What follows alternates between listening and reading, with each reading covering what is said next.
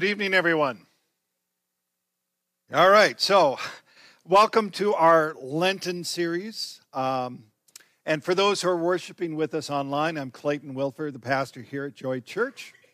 Uh, we are doing it a bit different uh, this, this season, this Lenten season. I've just got one announcement, then I'll tell you kind of how the evening will go. So, everybody has uh, on your seats tickets for the movie. You don't need tickets. Actually, those tickets are to give away to other people. So, to invite other people to come and see, right? So, I was just talking with Chris. I, I mean, they love the movie. So, talk to them. Uh, but it's got, it's got golf it's got horses. It's got a rodeo. It's got a love story. It, it, it, has resentment, forgiveness, grace, faith. I mean, really, what more could you want? So, what, cats? Okay. Uh, see if you can find a faith based story about cats. I, do, do cats have any faith whatsoever? I don't know. But uh, so that's the movie. Uh, tonight and for the other Wednesdays that we have going forward, it's going to be informal, right? I, I've got a sports coat on, but no, no suit and tie. So I know. So uh, in a little bit, we'll have an opening. We'll actually have two songs for opening. Then uh, I've asked people, six people, uh, sorry, five people, to give a testimony or a talk about their walk of faith.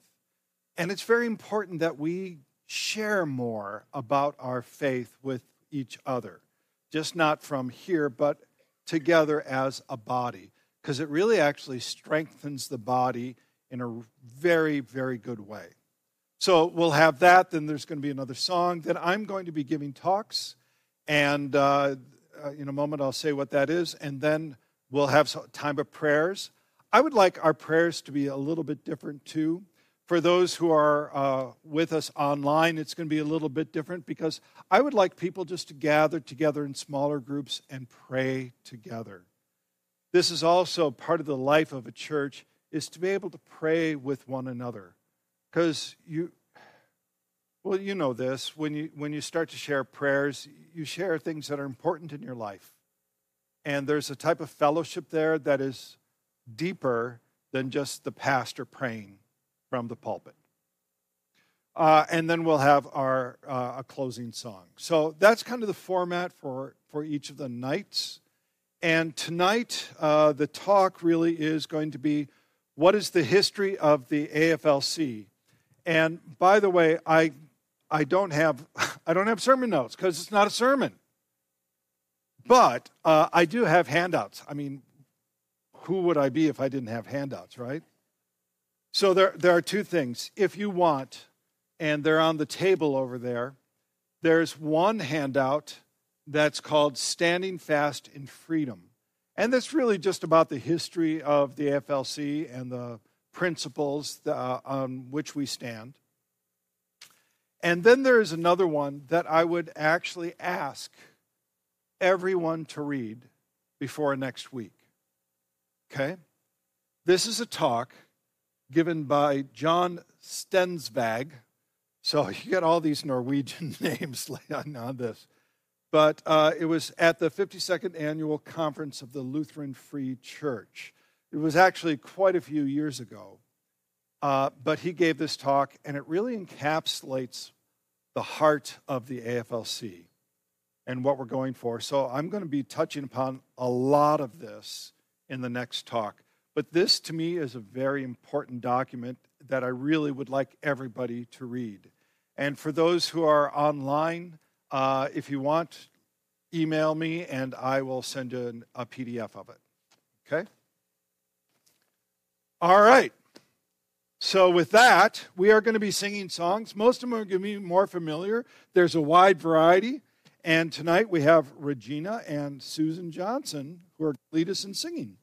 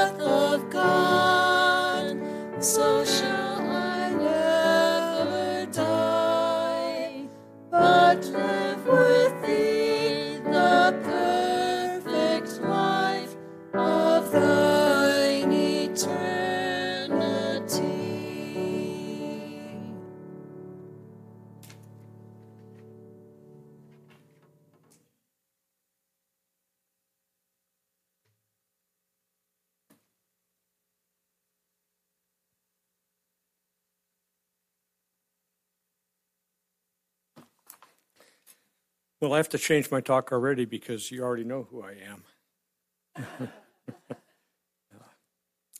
uh, but before before I begin, let's uh, begin a prayer. Will you please pray with me? Oh, Father, I pray your Spirit upon this place tonight, upon these men and women, and upon me. Open our hearts and minds to what you would have each of us hear. Please take me out of this talk, rather, work out your will through me, using me as your instrument. It's by your grace that I've been saved. Now, please use me and these folks too, so that others may share in your kingdom. We pray this in the name of the Father, and the Son, and the Holy Spirit. Amen. Well, I was going to say my name is Bill Jenkins, but I'll pass that up. Uh, my my wife Regina and I began worshiping here at Joy roughly four years ago. Enough by introduction. I'm going to focus initially on the eighth verse of Psalm 51. It says, Let me hear joy and gladness. Let the bones you have crushed rejoice. Sometimes we need to have our bones crushed for our own good. Let me give you an example from my life. But before I start the example, let me give you some background. I was born into a Lutheran home, and I attended church almost every Sunday from birth until I was 20 years old. During most of that time, my mother was the church organist. She had to be there on Sunday, so my sisters and I really had no choice. I grew up in Sunday school, learned a lot about God, both there in Sunday school and during confirmation classes. But regretfully, it was all just head knowledge. I had been gifted with acuity in math and science, So when I went to college, I studied engineering. Uh, big surprise. It was there that I decided, I decided, that if something could not be explained by logic, then it just had to be wrong. I also figured that the direction of my life was solely up to me, and I'd have to be good enough to make it a success. Away from my parents, I drifted away from church. And I met a young woman, Sandy, who thought a lot like me. We dated and ultimately married just after she graduated from college in 1972, a year after me. By then, I'd joined the Air Force, and they had moved me to Luke Air Force Base outside of Phoenix. Sandy and I stayed away from church and focused on succeeding in the unfulfilling worldly way. During that time, I was an angry young man because I could see that, try as hard as I might, I just wasn't cutting it as a success or as a husband. Our marriage lasted less than four years. She left me, and I don't blame her. Nevertheless, I was devastated. This man who thought he could control everything by logic and will found out the truth. He could control nothing. I saw myself as a complete and utter failure. In the words of the psalm, my bones were crushed. Here I was, 2,500 miles away from my nearest relative, feeling rejected and alone. Well, remember my mother, the church organist? She was 2,500 miles away. But that didn't stop her from wanting to be a part of my life and nurturing me. In one of close to a million long distance telephone calls, she softly suggested that I might want to go back to church, that no harm should come to me there. She knew that she couldn't push me into anything, it had to be my idea. But because of how gently she said it, now I can see God's hand in it. I did go back to church. Using the phone book, I found the closest Lutheran church and began attending services. Amazingly, Sunday after Sunday, I wondered why anybody, why are all these other people here? Because the sermons seemed to be prepared just for me. And I found it difficult to look like the macho man I thought I wanted to be while the tears were flowing because my heart was breaking. After a few Sundays, I was invited and I joined the uh, young adult group at the church.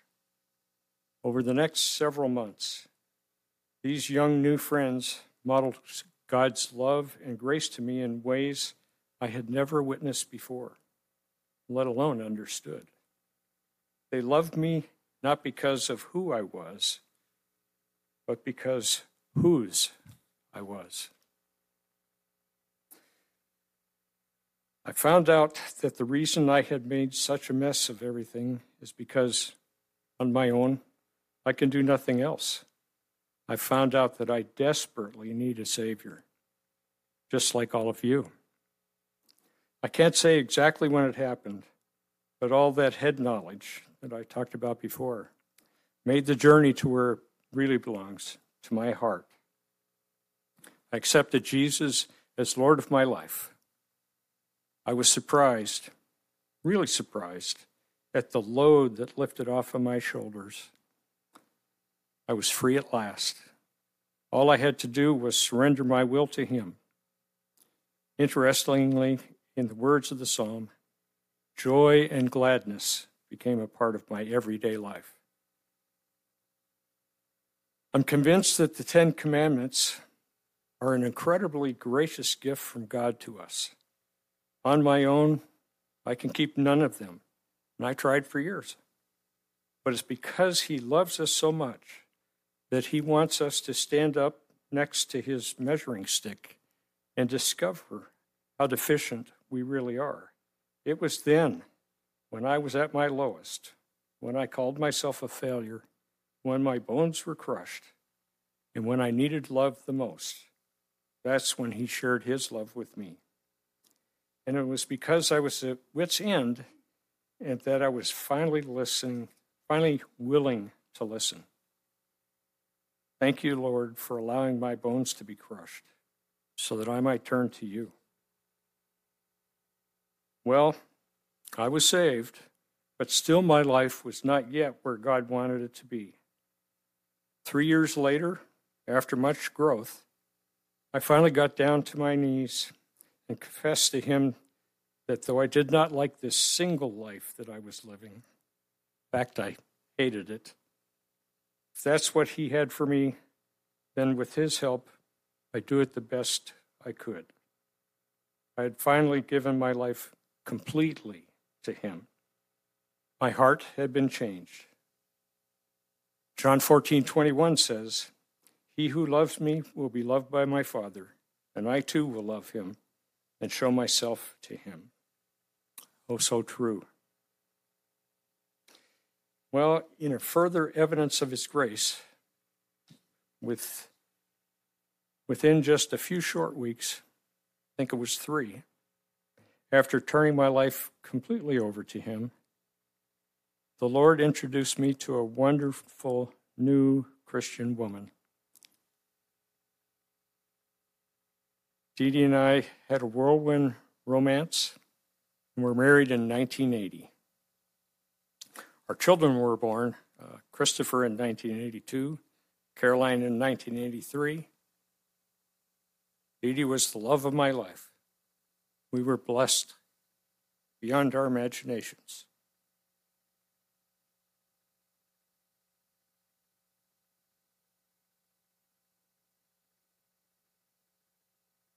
It's been 29 years. I wish I could say that we lived happily ever after. In a way, we did. I think of her every day. Her memory will always be with me. See, Dee Dee was diagnosed with lung cancer just before Christmas in 1993. During the next year and a half, she endured two surgeries, two courses of radiation, chemotherapy, but to no avail. She was 45 years old when she died in June 1995, having lived a life of truly authentic piety, putting God first all the time. She was an incredible living witness to me and everyone she met. We had almost 15 amazing years together. Chris was 13, Caroline 12 when she died. I found myself single again, but with an unwanted but necessary opportunity to rededicate myself to Him.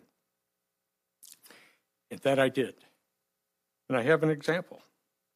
Nearly five years later, I had experienced that helped me to see how much living a life of piety, again, putting God first all the time, had become a part of me.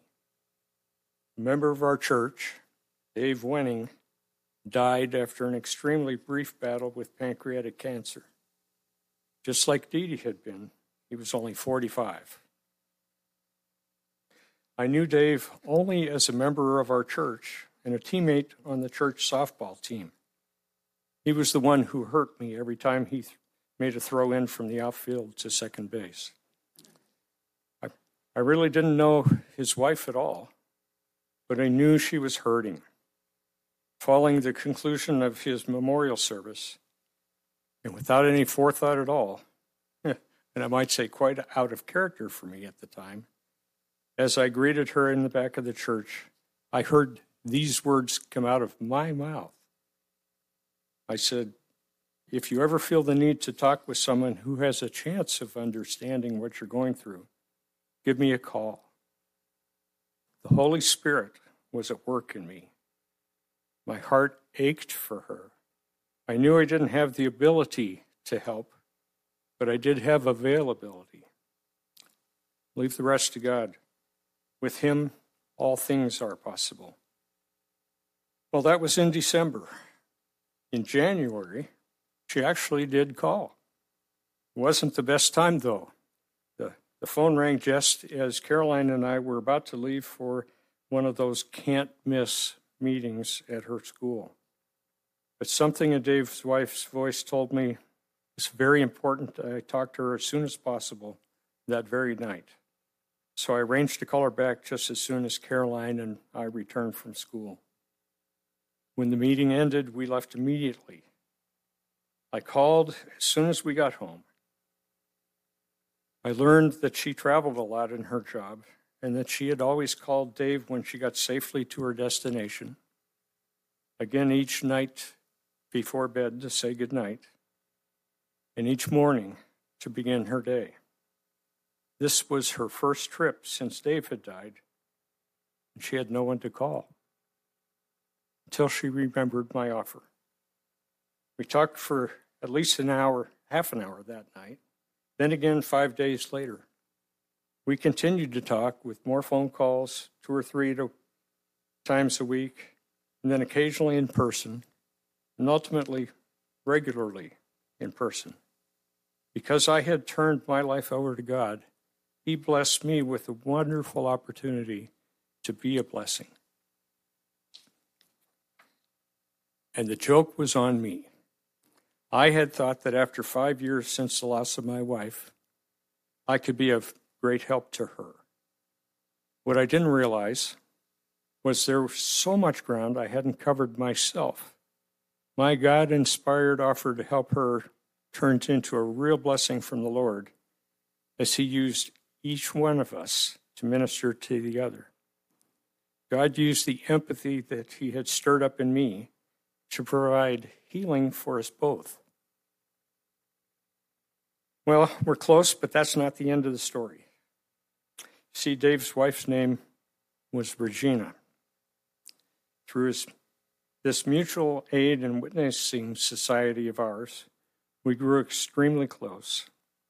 We were married in March of 2002. Soon we'll be celebrating our 22nd anniversary. She is now the love of my life. God has blessed me two times over. There is so much more I could share. God continues to bless us, and we desire to share his blessings. Now, I, I've got some questions for y'all. Answer them silently. Are you blessed by God? Do you understand that you are blessed to be a blessing? Are you willing to be a blessing?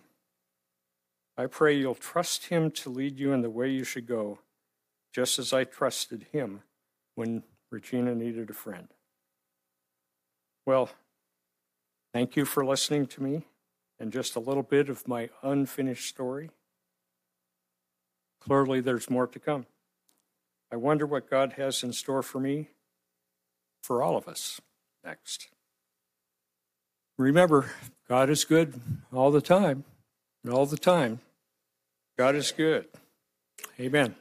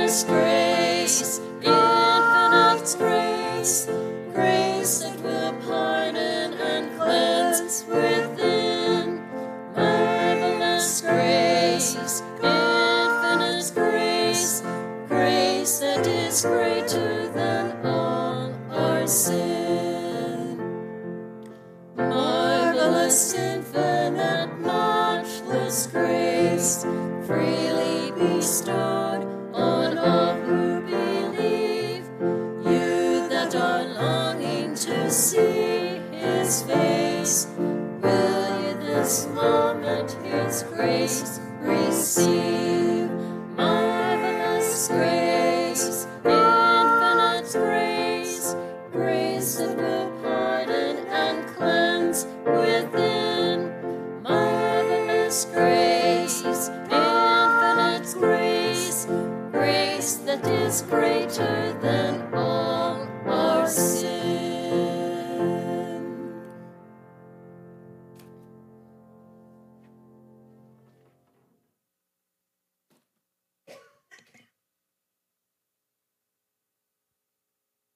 A little bit different. I feel like we should pray, right? I always pray before the sermon. Uh, Bill, thank you. Really, thank you so much for sharing that. Um, and by the way, I want to thank Regina too, because Regina's the one who said we should have some talks. I was like, okay. So, look, I don't come up with all the ideas, right? We we are a family together, and we work together. Okay, so here we go. What is the history of the AFLC? What are the founding principles? So, we're going to lay some groundwork tonight. Uh, and again, there are handouts for those who want to do a deeper dive.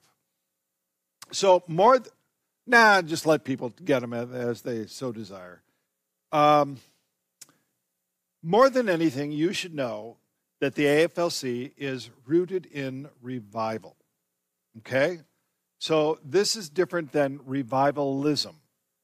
Revivalism is where people get really excited, right? And there's the emotionalism, and you got to, like, it becomes a thing unto itself.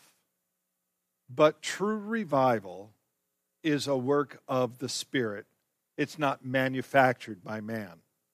That doesn't mean we can't do things, right? And as a matter of fact, we should do things together. But true revival is a work of the Spirit. So we are a spirit led organization, if you will, or fellowship. More than anything, we're spirit led. So it all started with this guy, Hans Nielsen Hauge. 1771 to 1824. He was a Norwegian farmer's son. And uh, the Spirit truly moved in him. He became born again in a very powerful way. And so he went across Norway and he would preach and he would teach and he would talk about personal salvation, a, a message of repentance and personal salvation. One of the things that he focused on, which is actually what Bill talked about, so there's God at work here, right? Is pietism. So, Lutheran pietism, we are rooted in that. Lutheran pietism started as a response, as a response against dry intellectual doctrine. Like if any of you went to catechism in the old days, there were like 50 million questions you had to be able to answer, right? But did that actually have a living faith? Well, for a lot of people, it didn't. It was just like you knew a lot of stuff. That's intellectualism. That's not a living faith. True pietism, and Bill talked about this, is putting God first in all that you do. It's a personal faith, it's a living faith, and there's also a study of God's word within that. So we are called to be holy. Now, is that something we put on? No, actually, God said this. In 1 Peter, it says, as obedient children, do not be conformed to the passions of your former ignorance, but as he who called you is holy, you also be holy in all your conduct, since it is written, You shall be holy, for I am holy. Look, that's pietism at its very core. Pietism gets a bad rap because it can become very legalistic. You know what I mean? It's like you got to follow all the rules, and if you don't follow all the rules, then you're going to go to hell. That's pietism in the wrong sense. And when you hear people from the Lutheran intellectual side go, oh, those pietists, look, they're just all legalistic, it's like, well, no, that's not what it's about. It's about being holy. So, this is what Hans Nielsen Hauge was doing. He was going all across the countryside. So, now, what do you think the effect of people who have a living faith, either in a household, in a town, in the nation, what do you think the effect of people uh, on the people when they really have a living faith? So, this is a little interaction here. What do you think? There's an awakening, definitely an awakening. They show more love for each other. Inner joy. And I'm going to tell you something else. They stop getting drunk all the time. No, I'm serious. They stopped get, they, alcoholism was rampant in the lower classes of Norway. And by the way, John Wesley, when he was preaching throughout England. England, you've heard of the gin bathtubs and all that. I mean, it was popular there. People drunk all the time. His preaching actually stopped all of the alcoholism, not all of it, but a lot of it. It sobered up England. Hauge, as he was preaching, it sobered up a lot of the lower class of Norway. And women, you like this? The guys actually went back to work. Okay? This was one of the effects. Also, it affected the entire fabric of Norway. So people learned to read. So literacy rate went up and they were reading scripture. They were praying together. People started structures outside of the state church. So they had orphanages, hospitals, prayers, prayer houses. I mean, this was a thing when people become alive in their faith. So the question is how do you think the national Norwegian leaders and church leaders responded to Hauge? Bad, very good.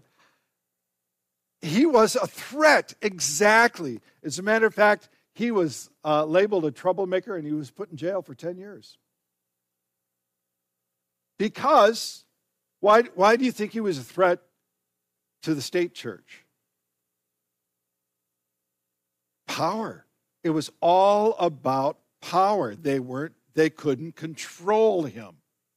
And by the way, you see the same thing happening in our world today. In Indiana, there's a child that was removed from a Christian household because the parents refused to use the gender pronouns that the child wanted to use. Right? But you also see this in Germany you see this in England. You see this in a lot of other areas where the state tries to control the faith.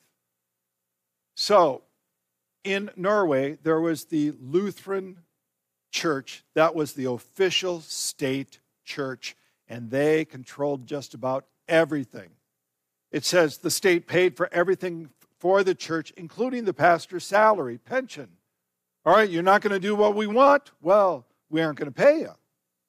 Congregations had little to no control over the affairs. The only right given was to choose their own hymnal. That's it. They had to follow everything else. So he was labeled a troublemaker. But here's the question if you jail a Christian, does that stop the Lord? It doesn't, does it? Right? When you start to take a look at what's happened throughout history, just go to the book of Acts, right? You find this. So, true revival is not stopped by man, it is continued on by God. And so, we're going to trace that now to a, a guy named Gissel, if I'm pronouncing it right. Anybody Norwegians here? All right, Gissel, Gissel, uh, Gisle, Gisle. I, I go with that. I think I heard that.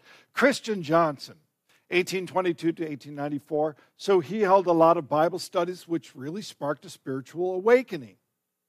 So whereas Hauge went into the countryside with a lot of the poorer people, the lower class, this was now in the cities and the upper classes and into the clergy. So, in one sense, it completed what Hauge started. He was doing on the outer parts of Norway and the Johnsonian revival, that's what they call it, really was in the inner city. So, then uh, along this time comes a fellow named George Sverdrup. Now, he's uh, plays very, very prominently in the whole Lutheran Free move, Church movement. So he emphasized, his big emphasis was on the local congregation being the right form of church. Not the state, right? Not the overarching organization, but the local congregation. So, uh, a smattering of some quotes here put together. In the New Testament, there is no talk about any bishop, bishop, bishops controlling things. Yeah, I, I, yeah, thanks. I, I know how it's supposed to sound, but my, my brain isn't going to do it. No talk about bishops, nor church councils or synods, right? You've heard about those in a lot of denominations. So they're controlled from top down by bishops, councils, synods. Rather, there is a congregation in each place where there are Christians. And this congregation has its elders, right, that provide some order for the local congregation. But there's no church rulership of any sort. And this is going to, we're going to get this next week. Not even the pastor. Hmm. It's supposed to be the congregation together. So, so what is the congregation? What is the church, right? That's a question. And it's a question that people have struggled with a lot. Well, church, actually, if you go to the Greek, ecclesia, it means uh, out of or out from, and those who are called or summoned. So you could say, what is church? Church is the people who have been called out by God. That's it. It doesn't speak about any structure, does it? It just says, You have been called out by God. We have been called out by God.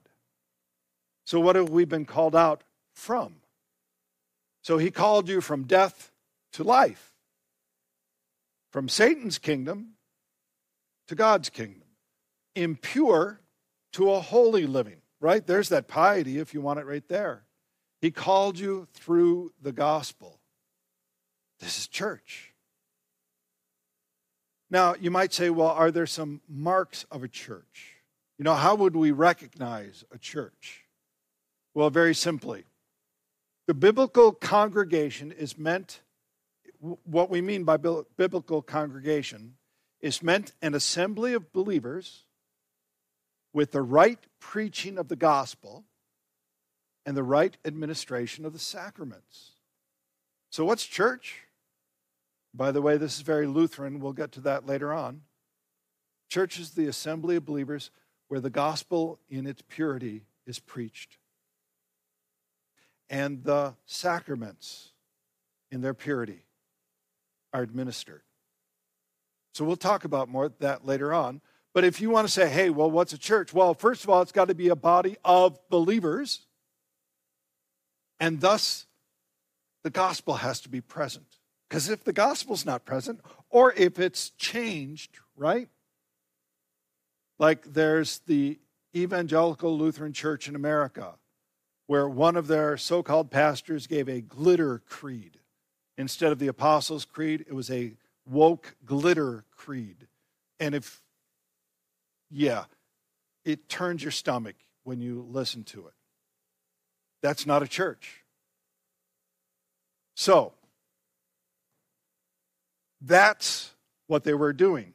He had two fundamental passions the freedom of the local congregation, and uh, next week we're going to get more into this. That's why reading that document is going to be helpful. And life within the congregation. And that's something that visitors, when they come here, whether they say it or not, there's a certain life that we have here. Right? There's a life in the spirit. It normally you talk about it, everybody's friendly and this and that, but there's something a little bit more than that. That's what Sverdrup said. There has to be a life within the congregation. So, our motto, if you will, is a free and living congregation. All right, so you got Sverdrup and another guy named Sven Oftedal. I, I, I want to do accents here, but I'm not going to. So they, they and by the way, these are brilliant men. I mean, how quickly uh, they learned. They went. They got their college degrees. They got their doctorate. I mean, I'd like pale in comparison. But they get together, and they and at this time, you know, America's opening up, and so they go to Minnesota, Minnesota, right? Minnesota. So they go there, and there is a college, a seminary called Augsburg College. So they become professors, teachers at Augsburg's. But it wasn't an easy road for any of this. You see, in Norway, there's one Lutheran church. but when you come to America, how many Lutheran churches do you have? Well, you had even more back then. There had been a lot of con, uh, uh, combining since that time, but there were a ton, and believe it or not, they didn't all agree with each other. Can you believe that? Yeah, I mean, there was a lot of infighting. I mean, a lot. You like the graphic? I thought it was kind of cute, you know. So I, I took a class uh, this past August at the uh, at the seminary, and it really did cover much more in depth the history. I just couldn't believe how much headbutting, fighting. But when it's important, you got to take a stand. So we'll talk about that a little later on. But hey, these are just a couple of the bodies. There was something called the conference, there was the Norwegian Augustana Synod. Here's one I don't even know much about the Anti Missourian Brotherhood. So the Missouri Synod, the Lutheran Church Missouri Synod, apparently there was an anti brotherhood uh, for that. Uh, there was Hauge Synod, that, that was a split off from another synod. There's the United Church. I mean, there's a lot. I'm covering a lot of history here, just skimming over. But what happened in 1896? A fellowship, and I say fellowship specifically, not a synod, not a denomination, but a fellowship, was formed called the Lutheran Free Church a voluntary fellowship of autonomous congregations that were bound together by a spiritual rather than external bond. So, this is important because the AFLC is not a denomination. Technically, we're not a denomination, we are a fellowship. As a matter of fact, when you go to uh, the all church meeting, all, all, uh, all congregation meetings, and things are voted on, none of it's binding. Because we are a fellowship. And we are a fellowship in the spirit, not by organizational charts. This is a big part of what it means to be free. So the primary question was how can we provide and an organizational structure that will permit cooperation among the congregations, yet preserve the freedom of the congregations. So we want to cooperate together. How do we do that without imposing a structure which becomes a top down approach? And this is a tug of war. It is a tug of war. What country do we live in? The United States of America. And it is comprised of independent states who bond together for the common good, right? Have you noticed any top down approaches being used lately? Maybe since the very beginning? That's the tug of war, right? Uh, what's the state with the motto, don't tread on me? New Hampshire, okay. Live, oh, the live, oh, sorry, live free or die. What is it? Don't tread on me? Oh, now we're all going to Google it. Okay. But it's the Marines. but, right, there's a tug of war, right? States' rights versus the Union. That's a natural tug of war. Who is it? Who? South Carolina, don't tread on me? Wow. South Carolina. All right, I would have flunked that quiz. But you understand, right, in the United States, this is, this is what's at war right now. One of the things is that tug of war between individual rights and organizational or union rights. That's human nature. We have that also at the church level. That will always be the tug of war. So, do you have a theological identity first and foremost, what God says, or do you have an organizational identity first and foremost? So, this vision, right, of having churches having that autonomy, it's a hard thing to keep because people want to give up their freedom so easily. I mean, I, I can tell you what I've worked against so much here is that, oh, it's the pastor's church. That was ingrained when I came here. It's the pastor's church. It's like, no, it's not my church. It's our church. I have a role here, of course. I get it. God gave certain things as part of structure because we need that but it's not my church. Do you get the tug of war right, even right there? Even right there. That's a tug of war. So, some of the things within this tug of war, wouldn't it create more order and right doctrine if it's a top down approach, right? We got our doctrine. We, we got to do that. We got to save the doctrine at all costs. Can you trust a local organization? And by the way, there's plenty of examples where congregations have gone way off the rails. And how much freedom are we willing to give up in order to keep the peace? These are all things that were the tug of war. So, what they got together in creating the Lutheran free, the free Lutheran churches, the fellowship, is they said, well, what are some found, funda- foundational principles that will guide us along the way. And there are actually 12 of them. And they are in one of those documents over there. They list them out. I'm, uh, I took a look and I said, well, you know what? I think you could kind of group them into three areas because I think they kind of fit together a little bit that way. The first uh, is the first theme is the free congregation. Then there's the living congregation, and then there's cooperation with others. So, and I listed them on there, uh, how I think they might go together by themes. So here's the first theme the free congregation. According to the word of God, the congregation is the right form of the kingdom of God on earth.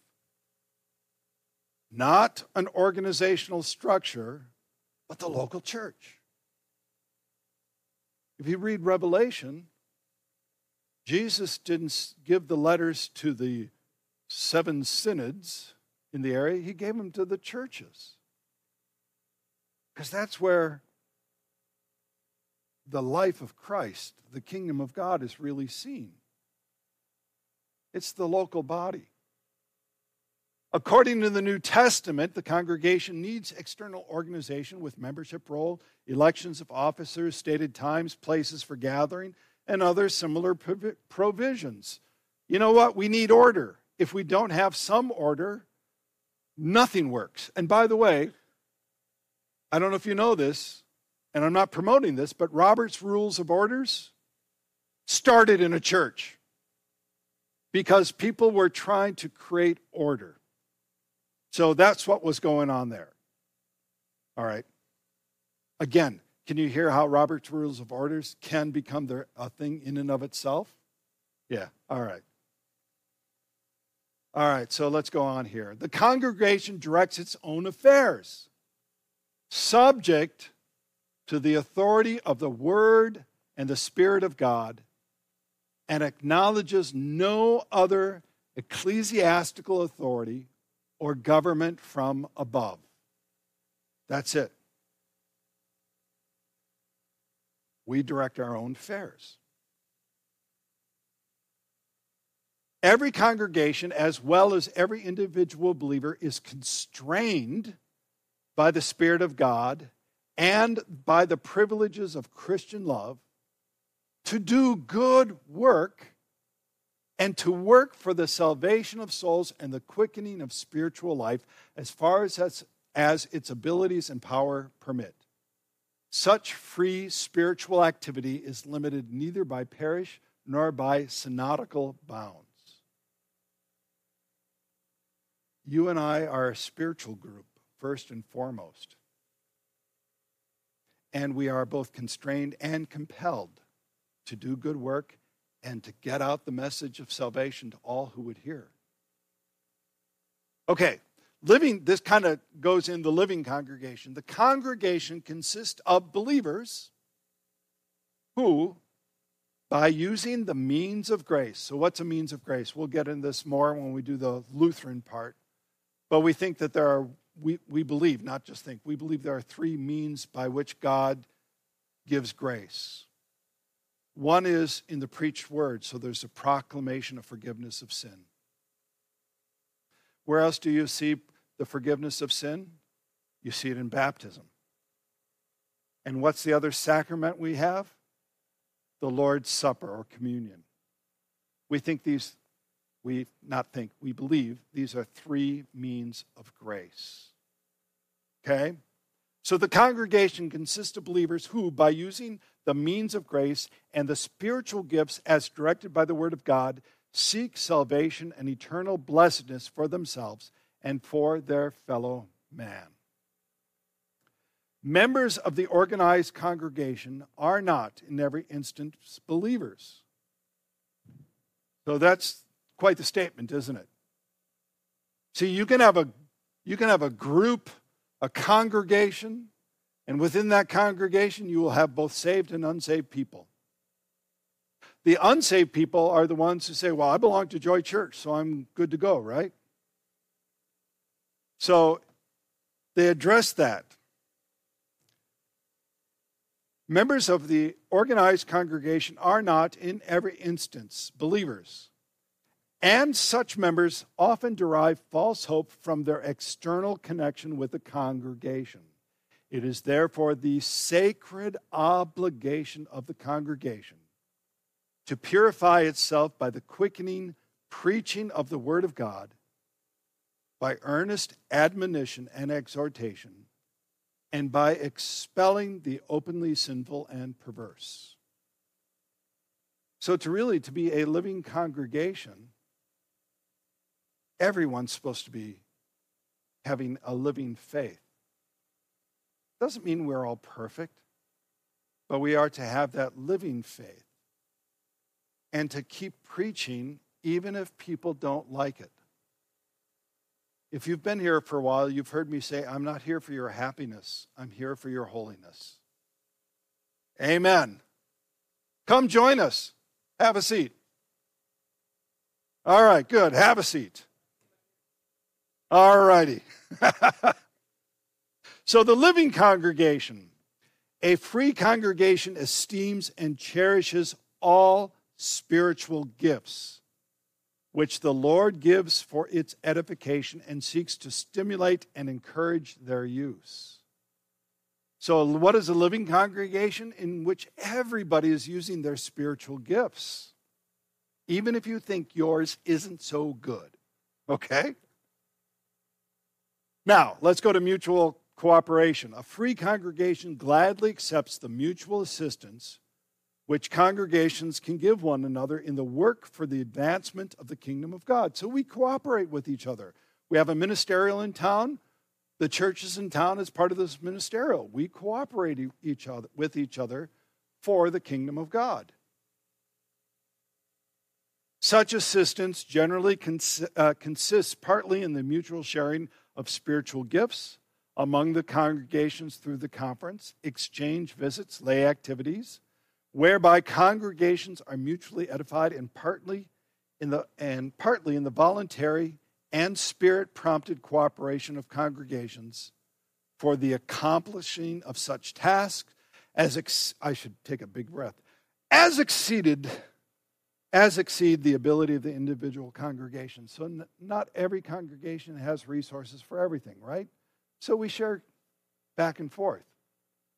That's in part why we also contribute to world missions for our missionaries in Paraguay. So, we get together and we do that. All right. And uh, there's mutual cooperation. I'm just going to leave this here going forward. Okay all of these in 18 what was 1896 i believe. So these are the founding principles. These are still the principles by which we adhere to today.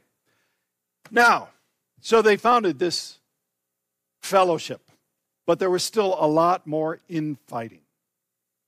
And one of the main things is that i've talked about people want to give up their freedom they are willing to give up their freedom, and there's also a progressive drift. And we have certainly seen that throughout too. So, we're skipping now to the 1950 1963 era. There were votes, and by the way, people who wanted the merger played dirty. They changed some of the rules because they weren't getting the right number of votes. They weighted the votes a certain way. Uh, people were dissuaded from voting. I mean, it was, yeah, it was not good. And so in, in 1955, 57, and 61, all the votes came in. And uh, notice that the raw vote percentage dropped over all three referendums. So they got less and less support, but because they weighted it a certain way, it eventually passed this merger. Yet there were people who said, no, we are giving up our freedom. We are giving up what we hold dear. We are giving up a true uh, spirit filled life. And so on October, in October 1962, representatives from approximately 70 Lutheran Free Church congregations resistant to the merger gathered in Thief River Falls, Minnesota to form what became the Association of Free Lutheran Congregations, founded on the fundamental principles of the Lutheran Free Church. I skipped a lot of history. Does that give you at least a flavor?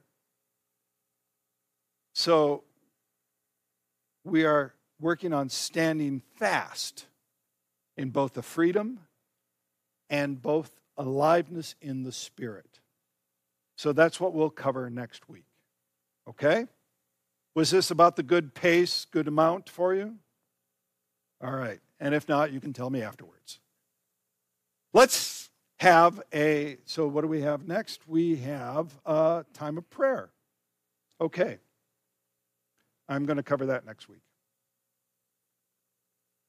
So here's what I'd like you to do. I'd like you to get in just uh, small groups. It's really easy. There's a small group right here. You can do two small groups if you want. You can do some other small groups. What I'd like you to do is uh, take about five minutes, seven minutes, and pray together. That's it. I know. For some, that's scary, but this is the fellowship of believers. So if you are uh, with us online, just take time out and pray. Okay?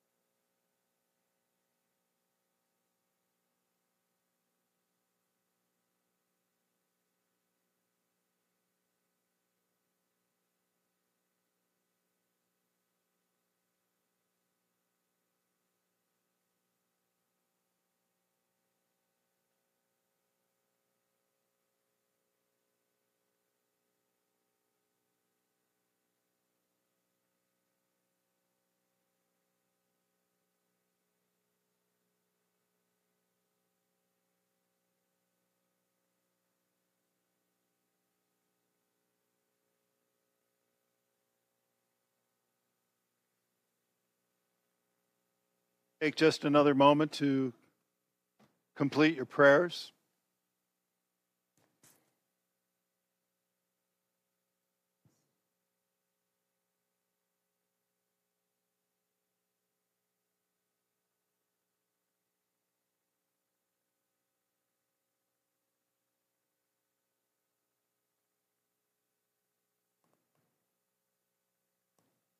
All right, let's wrap up, please.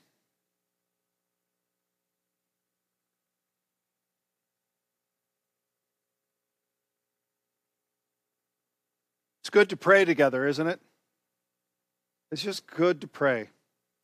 So, as we grow as a body of believers, praying together with each other, that's a fellowship that is truly divine. Truly divine. All right, so we're going to close tonight with song, and we have How Great Thou Art. And you know what? Let's stand for this one, right? You got to stand for this song.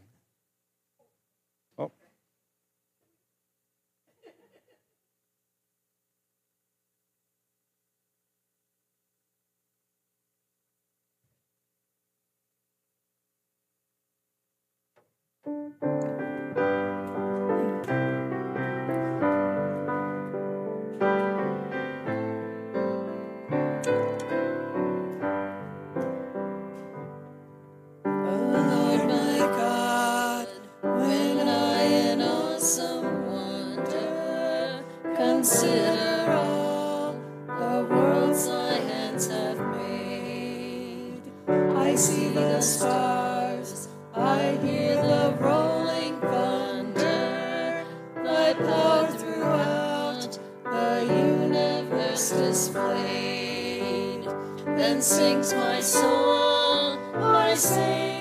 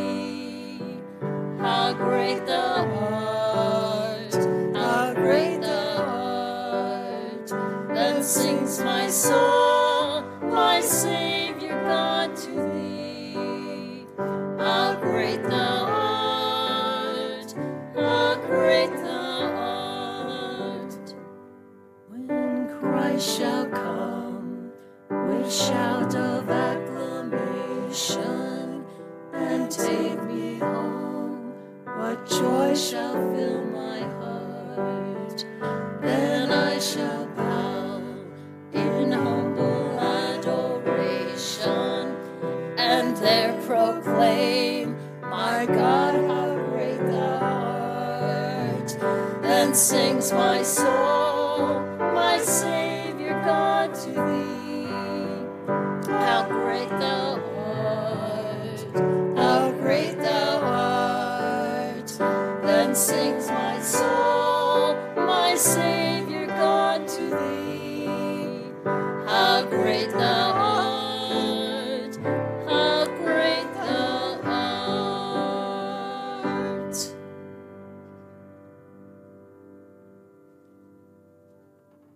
Go in peace as free and living members in the body of Christ.